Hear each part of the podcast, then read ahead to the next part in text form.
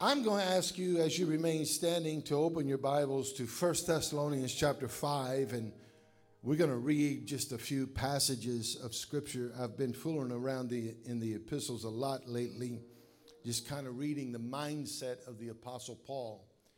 The apostolic is a heavy mantle to carry. The apostolic is the kind of anointing that will pioneer a thing.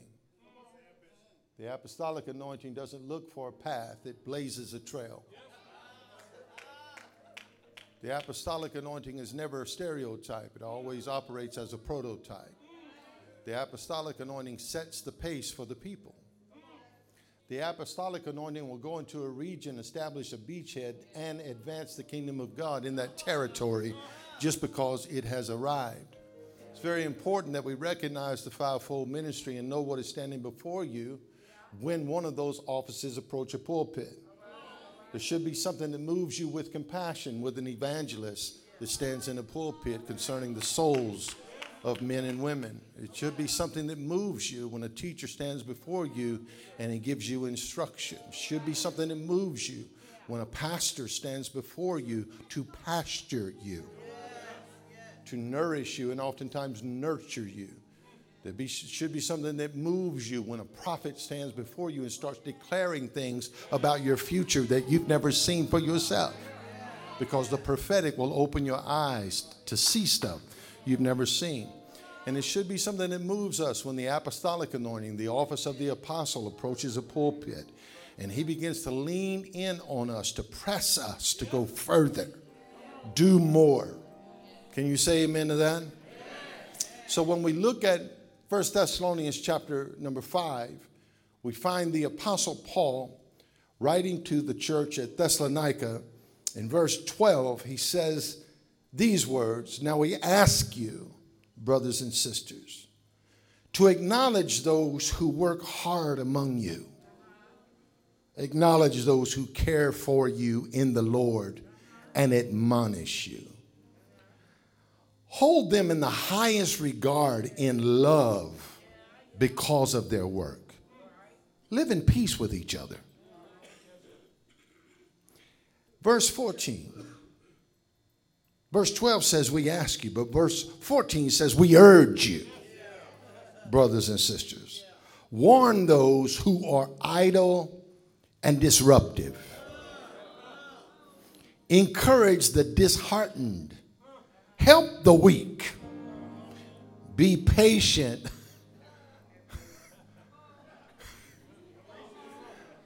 Be patient with everyone.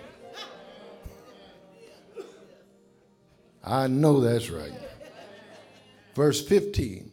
"Make sure that nobody pays back wrong for wrong, but always strive to do what is good for each other and for everyone else.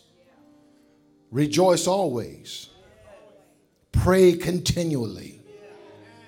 Give thanks in the good situations." Give thanks. No, it says give thanks in what? All circumstances. "For this is God's will for you in Christ Jesus."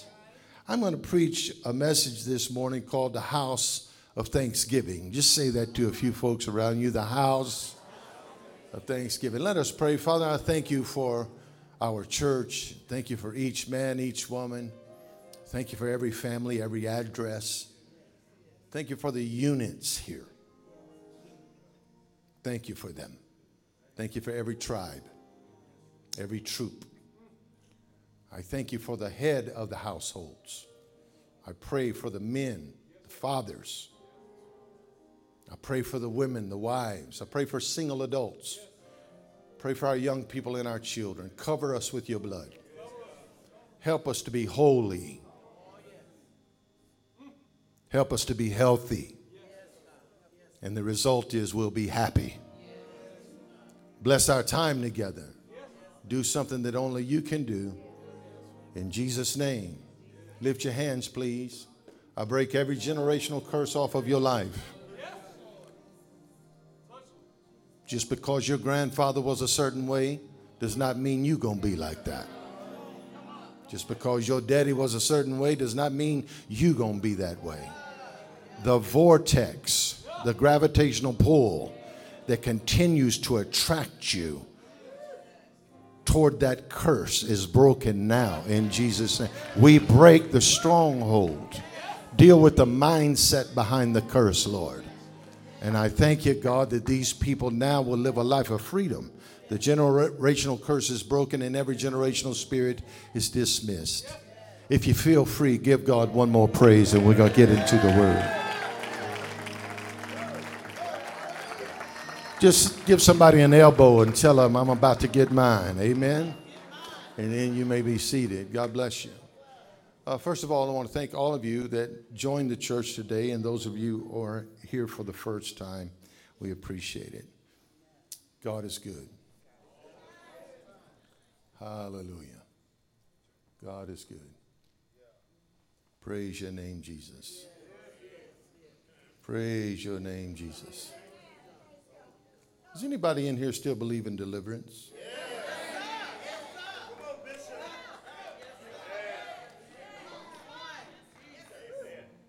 Do you believe that God can deliver someone from drugs like that?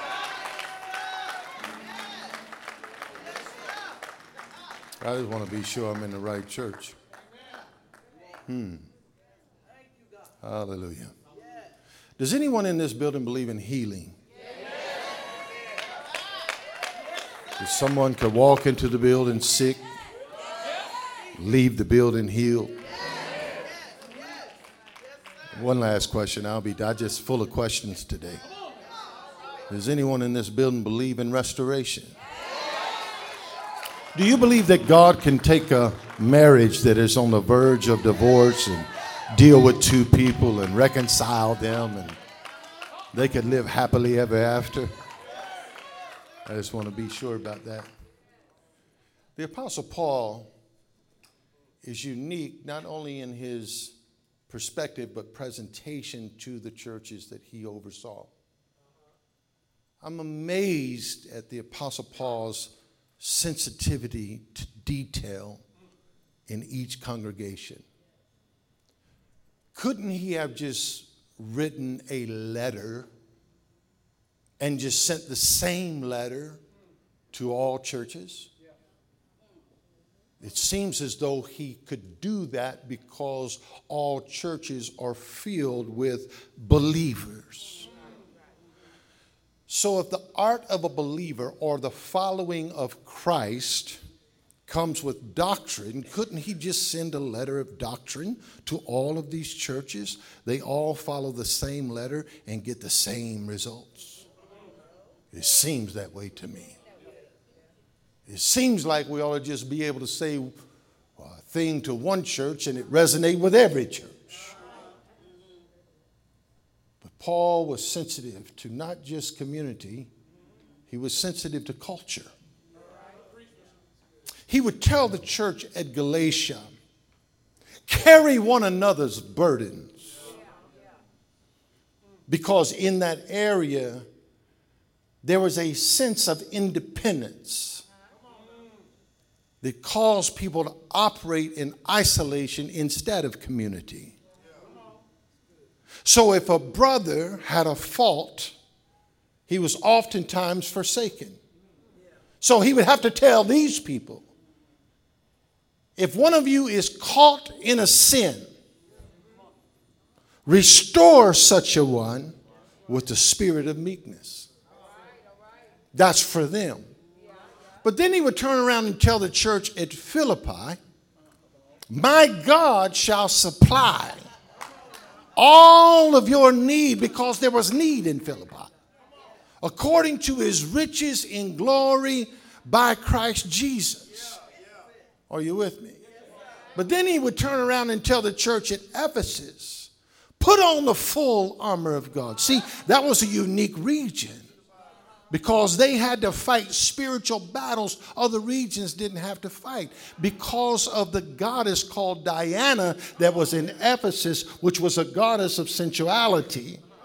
that was always inviting spirits into that region that would cause people to be distracted and detoured from their destiny because of their lust. So he would say, put on not some of the armor, but put on the full armor of God. And then he would go into talking about standing. And he would say, after you've done everything to stand, stand therefore. Because each church needs its own letter. I'll say it again. Each church needs its own letter. And that's how sensitive he was to each church. And I love the way he treated this church. Thessalonica was, I just think that was his people. Really, read all the epistles. I've been reading them. He's got something going on with these people. Because he tells them at one point, he says, the things that you've been doing, just do so more and more. You're doing so good. Just keep doing it like that. And when he gets to chapter 5 in his first letter to them, the Bible calls verses 12 through 18 the final instructions. This is the church he established in the book of Acts chapter 17. I have not lost y'all, have I? Are you bored yet? Okay, I'm not going to try to bore you. I believe the eyes of your understanding are about to be enlightened. I think you just missed that. The eyes of your understanding will be enlightened. Jesus said, what you understand cannot be taken from you. Some of y'all know some stuff, but you don't understand it all. Understanding will establish you.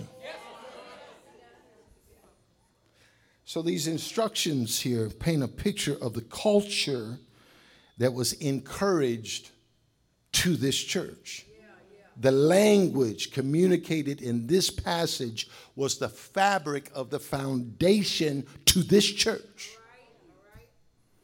All communities, listen to me carefully, have an identifiable culture. And these instructions were those identifying marks brought to light by the most highly regarded apostle in history. Culture is the set of shared attitudes, shared values, and shared goals. I'll say it again. Culture is the set of shared attitudes, shared goals, and shared values. What holds a church together and motivates the people within it to do the right thing rather than the easy thing is the culture. Culture preached right. Culture taught right. Culture lived right will make a people do the right thing even when it's not the easy thing. We live in a time where everyone wants the easy way. Be very careful that you do not become so complacent, help me Jesus to say it right, and so comfortable by the convenience that our government is giving you, that you do not go back to work.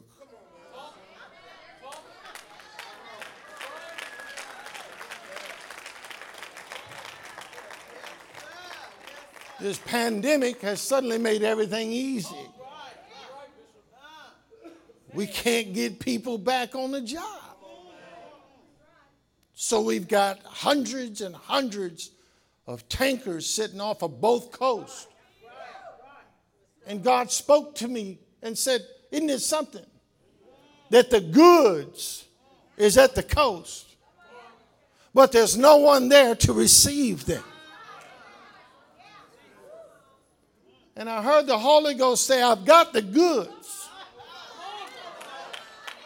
The question is, where's the people who are ready to receive them? I'll get into it a little bit more. The values, mindsets, and behaviors that constitute an environment conducive to and for your success is culture. Conduct creates culture. Say it again, Pastor Rick. Conduct creates culture. You're known by the way you behave. God is good. I think I told you that these verses here were the final instructions to the church at Thessalonica. So he tells them, this should be the culture in regards to leadership. This should be the culture in regards to each other. And this should be the culture in regards to how you handle yourself. Tell somebody, I am sorry for ever delving in your business. Yeah, and look back at them and tell them, mind your own business. Mind your own business. Is that not what Jesus told Peter? When Peter started asking about John, what's going to happen to him? And Jesus said, what's that got to do with you? We want in everybody else's business. Say it again, mind your own business. So he says in chapter 5, verse 12, now we ask you, brothers and sisters, to acknowledge those who work hard among you, who care for you in the Lord, who admonish you. Hold them in the highest regard in love because of their work. Now, may I submit to you that when I put this message together this morning at about 4 a.m., I had to really tediously walk through this first section because if I'm not careful, it comes across as self-serving. All right, all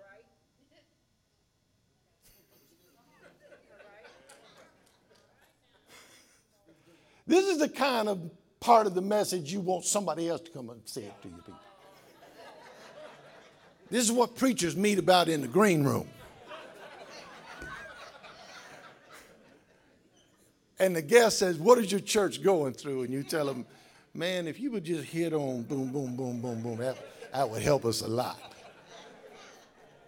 And then they come out and act like, boy, the Lord just spoke to y'all. And the Lord didn't have nothing to do with it. So you have to be careful how you approach this. Because in regards to leadership, first of all, you must ask yourself who the leadership is. And the Bible says those who care for you and admonish you. Those who exhort you and encourage you. How do you handle them? Hold them in the highest regard in love because of their work. King James Version says, esteem them. That's the root word for estimation, estimate. Let them lead. Give them a place of leadership in your life, and you do it by honoring them. I was asked a question by some leaders not too long ago. And they said, Pastor Rick, what is your opinion of the state of the church and the condition of this generation? My immediate knee-jerk response was, it is very hard for a church or a generation to progress that is crippled in honor and respect.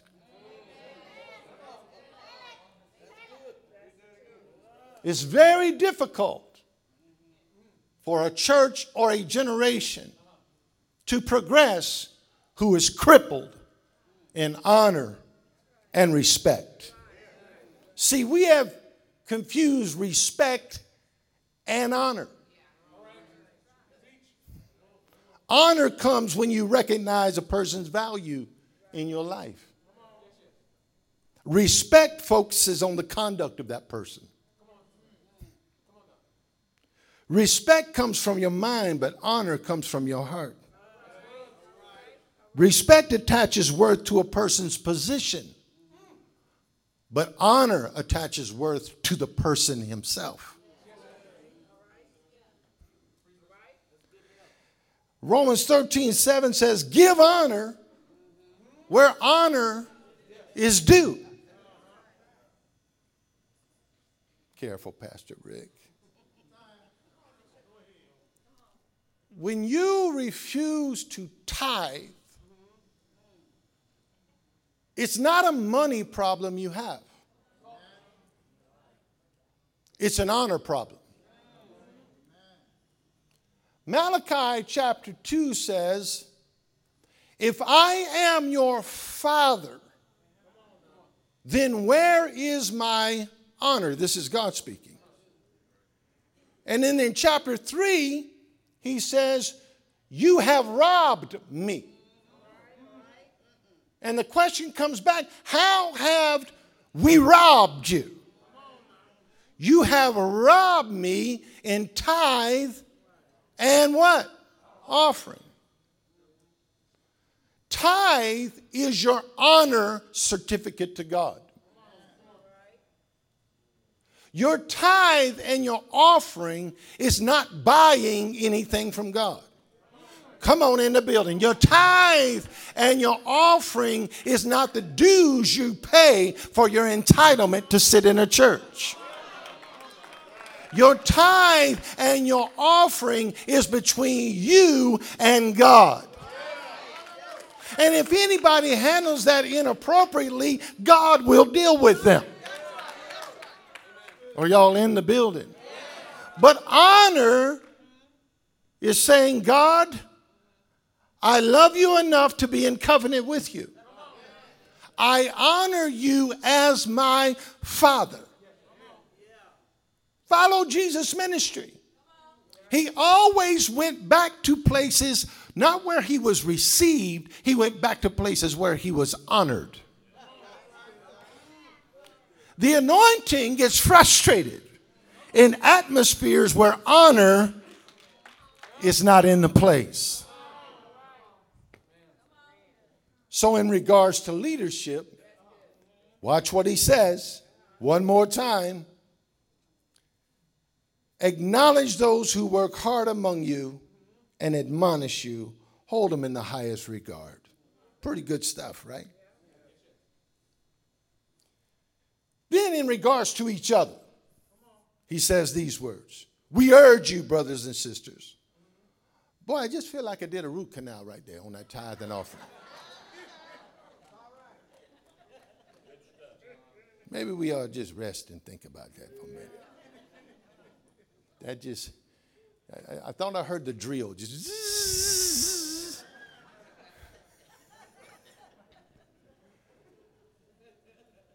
Let me just share something with you. The Holy Ghost will always deal with you in places that you're oversensitive until you get over it.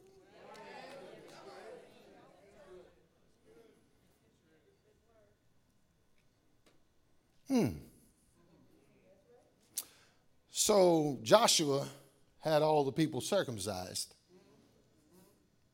before they could progress into the promised land. Read it yourself, Joshua chapter 3, Joshua chapter 4.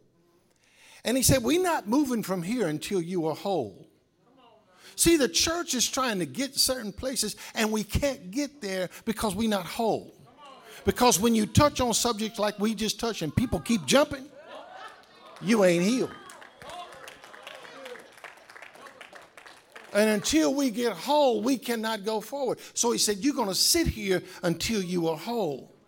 I really believe that God is trying to heal his people and get you over some of the pain and some of the hurt that you've suffered because of the abuse of leaders in your past. People who have taken advantage of you. People who have controlled you. People who have manipulated you. People who have played psychological games on you. I came by to tell you, get over it. At some point, you got to get healed, you got to get whole, you got to get over it, and then we can move forward. Somebody shout, get over it, get over it. In verse 14, in regards to each other, he says, we urge you, warn those who are idle and disruptive, encourage the disheartened, help the weak, be patient with everyone. Make sure that nobody pays back wrong for wrong, but always strive to do what is good for each other and for everyone else. Verse 14, warn those who are idle and disruptive. They go hand in hand. If you idle, I promise you, you're going to end up being disruptive. Involvement equals stickability. People who are idle and doing nothing are ultimately going to cause trouble in any community, in any congregation, because an idle mind is the devil's workshop. I'm preaching better than y'all saying amen.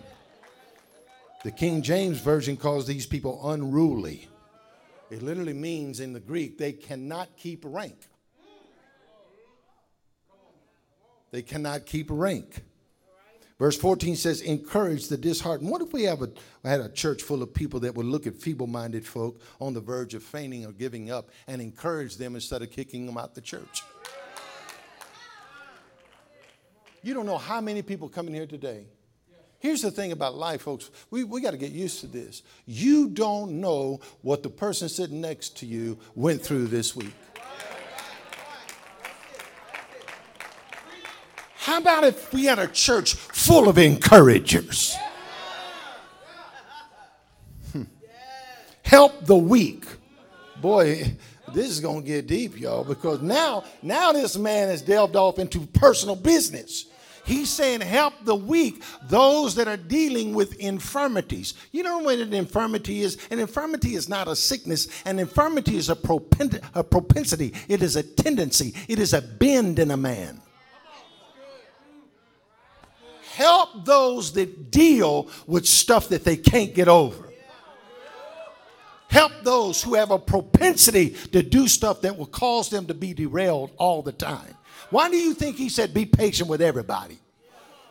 Because everybody got something going on inside of them. Don't act like you're that holy. Some of y'all just went totally holy on me. Don't act, you're not that holy. Let us lay aside every weight and the sin that does so easily entangle us. What I deal with might not be what you deal with, but we all dealing with something. Mine might be anger. Yours might be lust. But everybody in here is dealing with that one thing. Some of y'all are looking at me like you so holy you don't have one thing. Oh, you got one thing. You might be good at hiding, but there is something you got to deal with. What if we all took an attitude that said, I know everybody in this building is dealing with something, and I'm here to be the help.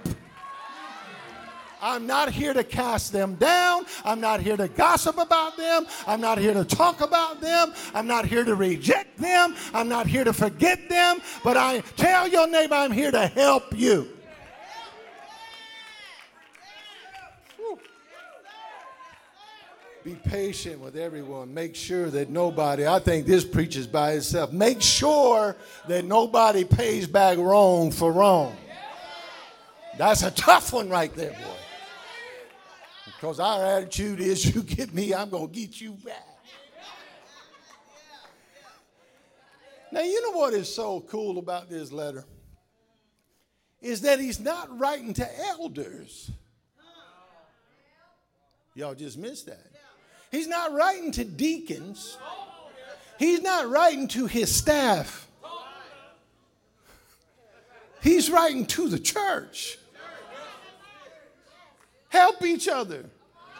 Make sure that y'all don't pay back wrong for wrong. That means you're in the foyer and somebody's gossiping about somebody else. And you overhear it. And you just put your arm around and say, brother, we ought not be that way. Boy, I love that good old country vernacular. It just calms things down. Instead of coming up in there, so I'll just leave it alone. I just like it easy. Just now, brother, we ought not be that way. A soft answer turns away wrath. And if we would just all be that kind, how healthy. And JC, you said it right last week. I'm telling you guys, I've been into the growth charts, the growth seminars. We've done them all. I've been doing this 40 years. We know about all that. My goal is not growth. I'm sorry. I don't go to growth seminars. There can be stuff grow on you that's not healthy.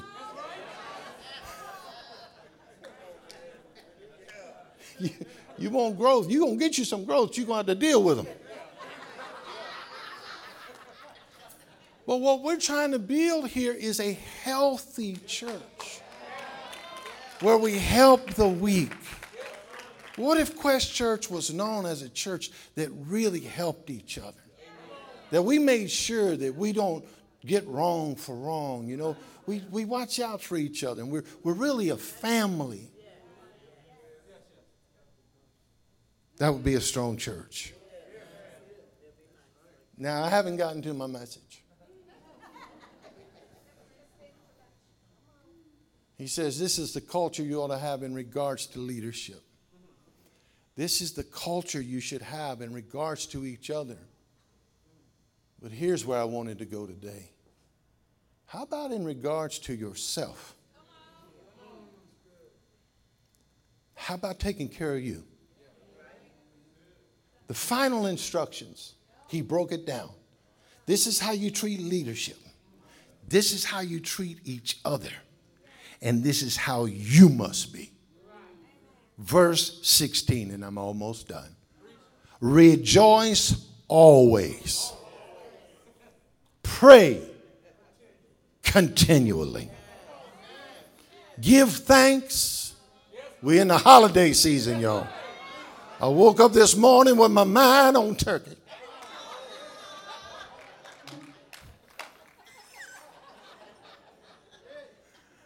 I woke up this morning thinking about, man, we are just a week away from receiving our Thanksgiving offering. We're a week and a half away. Man, this year is gone. Thank you, Jesus.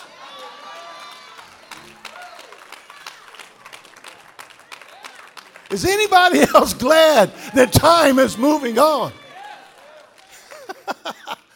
And I've got my mind on the smell of wassail. Some of you may know what that is. Some of you may not. Y'all like wassail. I love wassail. You know, the smell of cinnamon and more cheesecakes from Amanda and Brad and, you know, all of these things.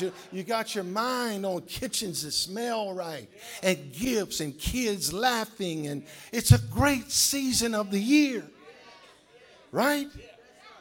And he says, for you personally, rejoice always.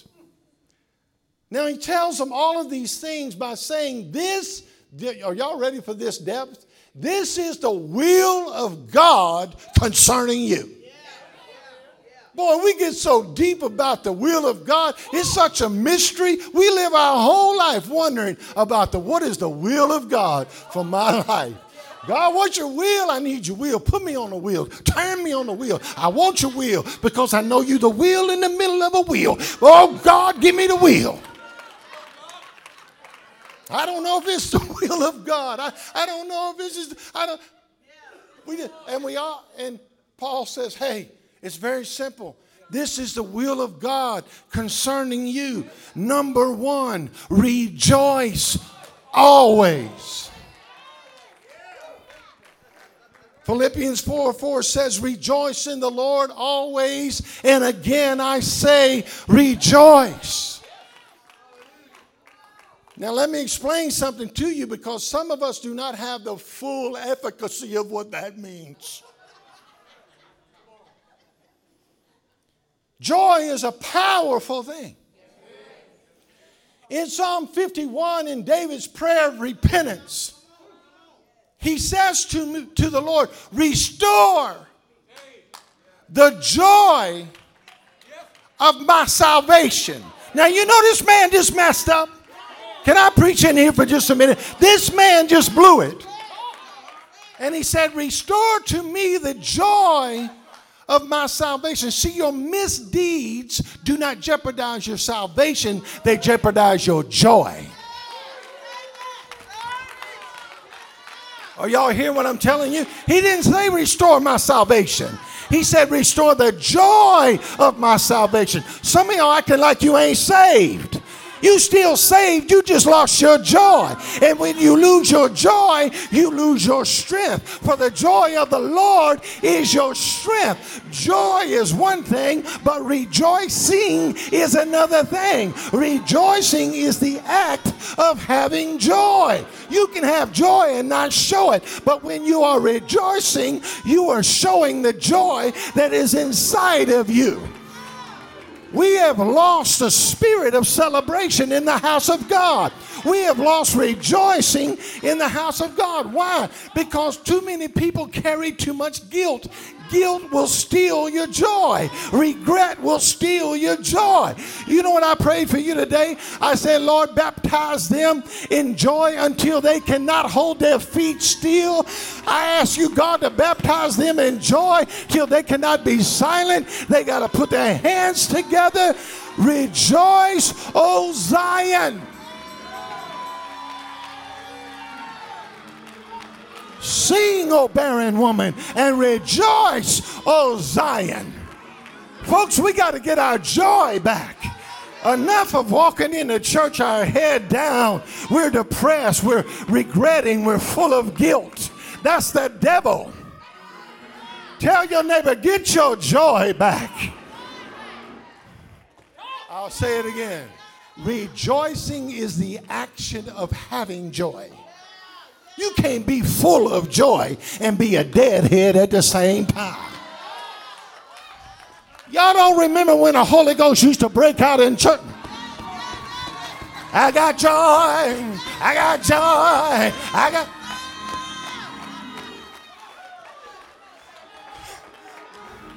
Y'all remember that?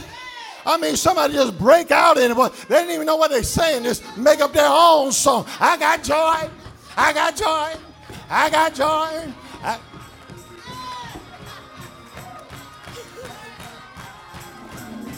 Here's what I know. Joy is contagious. Joy is contagious. Now, I knew I was in a battle today on this particular subject because of what happened to the Sooners. I knew it. I knew it. My pastor called me last night and said, man, what's wrong with them Sooners? And I said, they don't know, we don't know. Riley don't know. Williams don't know. Rattler don't know. Battler don't know. Snattler don't know. Nobody knows what's wrong with the Sooners. Undefeated, longest winning streak. He said, how will church be in the morning? I said, attendance will be down. The people will be depressed and giving will be at the bottom. He said, are you serious? I said, a little bit serious, not totally serious.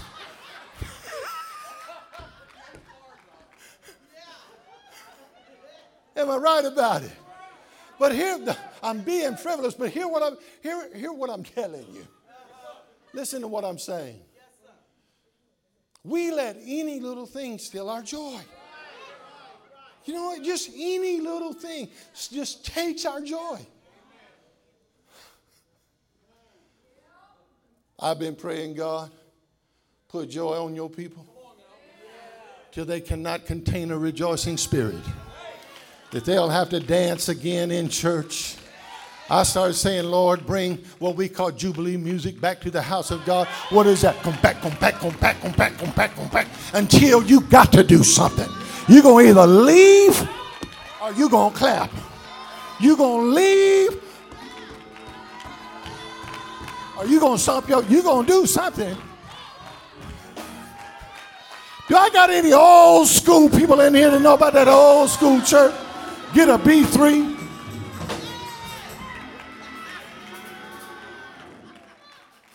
So he says, for you, rejoice when? Always. When the Sooners lose. When the pastor says stuff you don't like. When your bank account is acting funny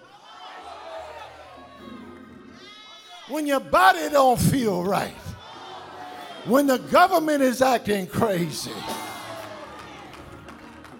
when there's tankers offshore. Rejoice when?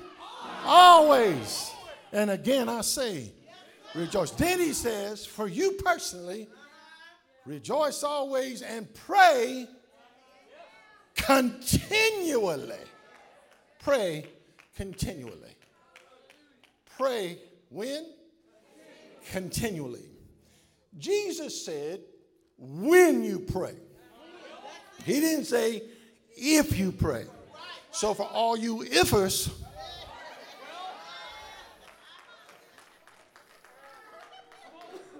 you need to get you a win. What does that mean? When do you pray? I don't know about y'all, but I pray every morning, same time, 4:30. You say, what's my pastor doing at 4:30 in the morning? My wife will tell you. She's got to walk over my prayers. At 4:30 every morning, I'm at my desk praying. Sometimes I pray in my mind. Sometimes I pray in my spirit. But I'm praying. My question is, when do you pray? If you don't get you a set time to pray, you're probably not going to pray. Find a time. I don't care if it's noon, lunch. You got your sandwich in one hand, steering wheel in the other hand, and you're praying in between bites. Oh, 2 all-beef patties, special sauce, lettuce, cheese, pickles, onions, on a sesame seed bun. Lord, I thank him.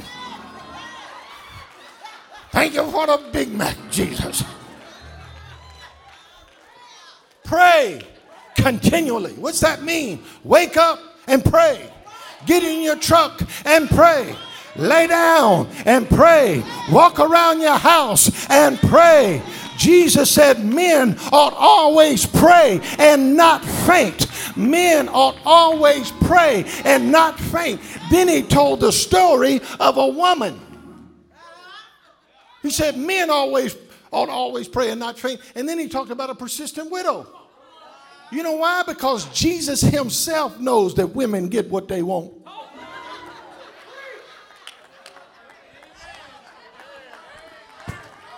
I ain't never been to a church with a section called the Praying Fathers.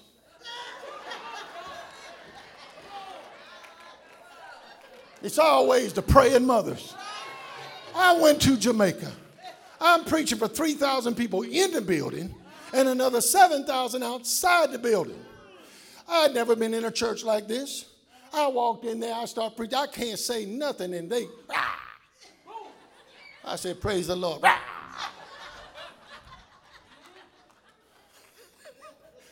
And I noticed on the right side, there's like 300 white hats. And they all look mad.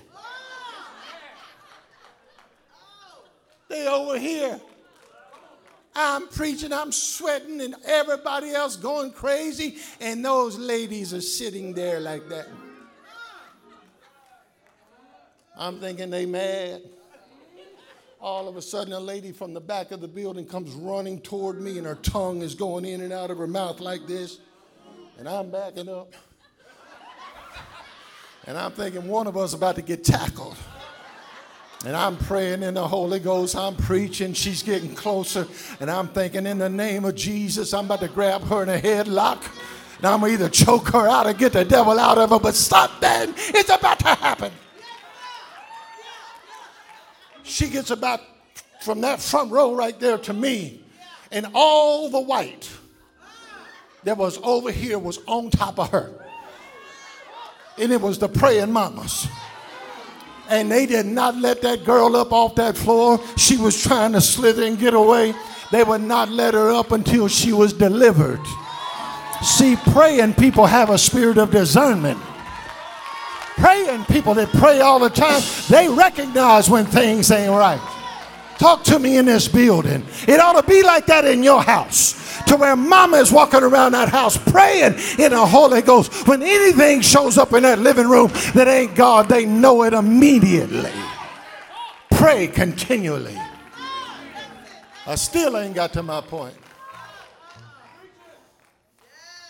This is the culture in regards to leadership. The culture in regards to each other. The culture in regards to yourself should be that you rejoice always. Ooh, I'm out of shape. Don't you laugh, Joe.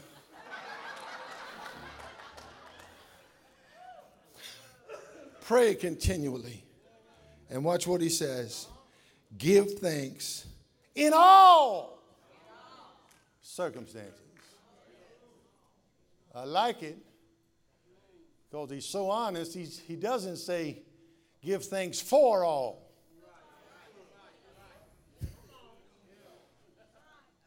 He said give thanks in all circumstances. You know what a circumstance is.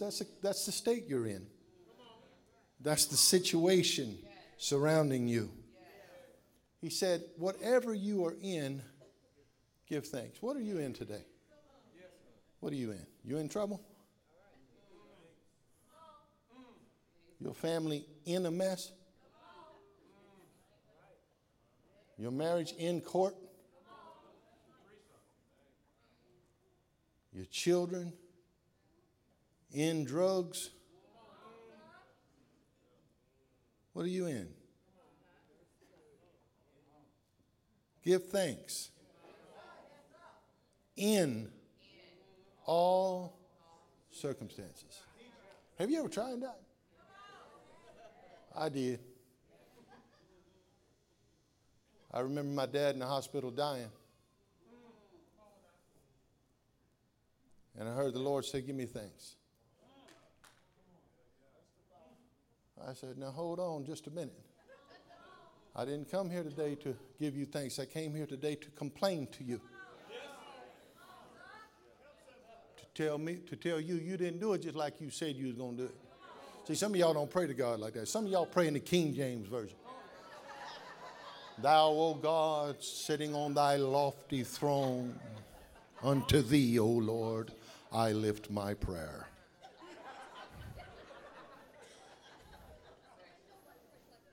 Yeah, they do. You ain't been in enough prayer meetings.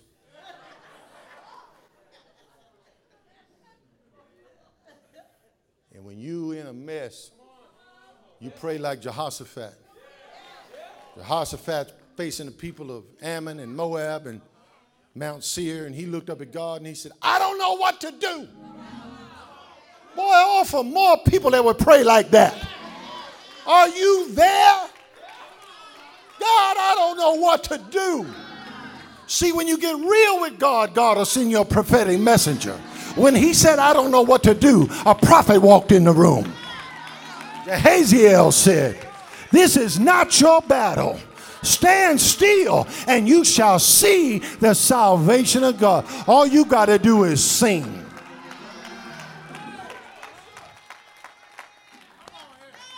The Lord told me, give him thanks. I said, I didn't come here to give you thanks. I came here to complain. He said, give me thanks and I'll work.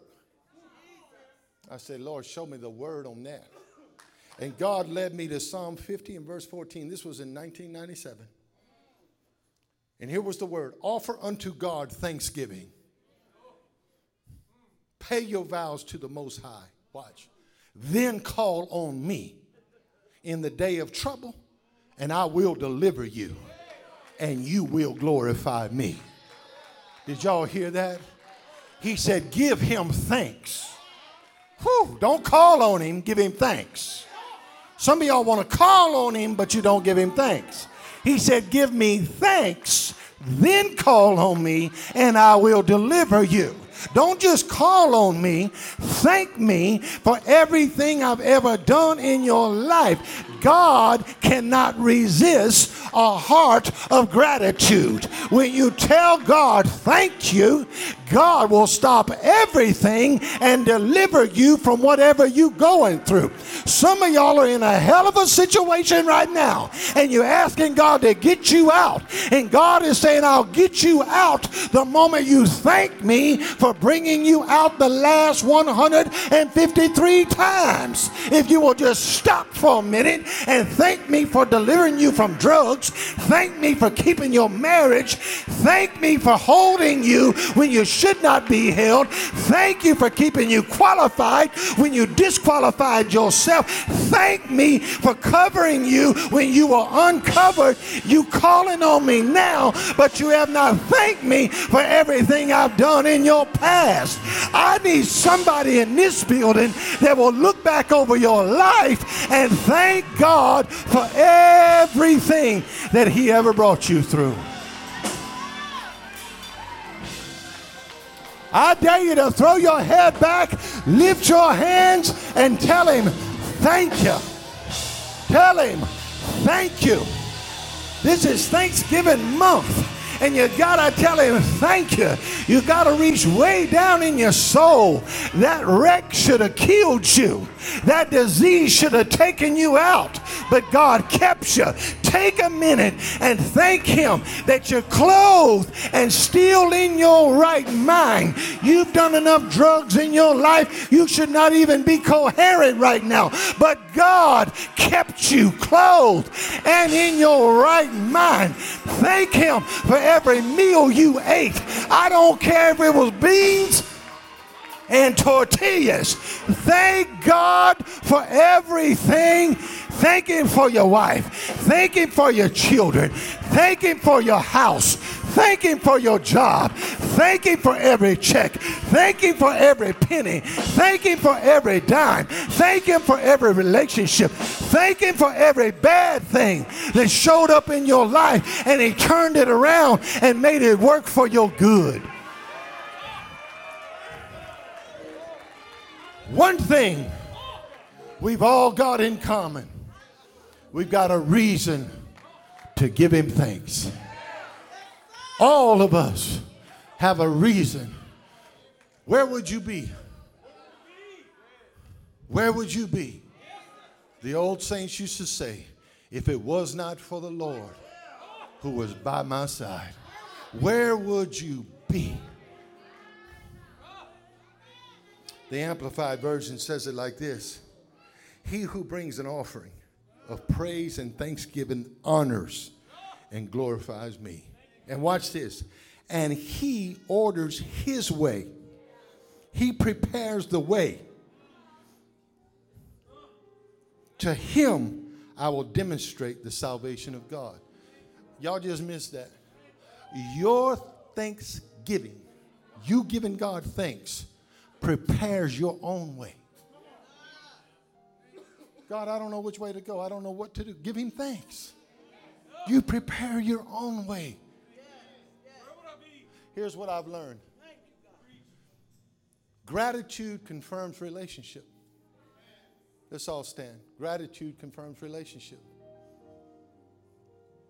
I listen very carefully to people that I do things for.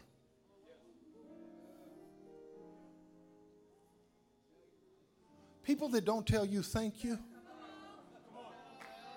they think you owed it to them. They're not in relationship with you. There's something powerful about just saying, man, thank you. Thank you very much. Thank you very much for that. And when people just take stuff from you that you offer to them without showing some kind of expression of gratitude, there's no relationship there. There's only two people in this world. Only two. Givers and takers. That's it. You are either a giver or you're a taker. And when you're a taker, you're entitled. And when you're a taker, you feel like everybody is supposed to give to you. And you never say thank you. I remember Dustin was about that tall. I'd been playing basketball. I come home. I walked in. Yeah, I think he was 9 years old. And I sat down, and I'd taken him with me to the game. We were sitting down in the living room watching the news, and he just looked up. He followed me all over. His whole life, he just would follow me. He looked up at me and he said, "Dad, thank you." I said, for what? He said, "Dad, you took me to the basketball game with you today. You didn't have to do that." I looked at that boy and I said, "You want a Corvette?"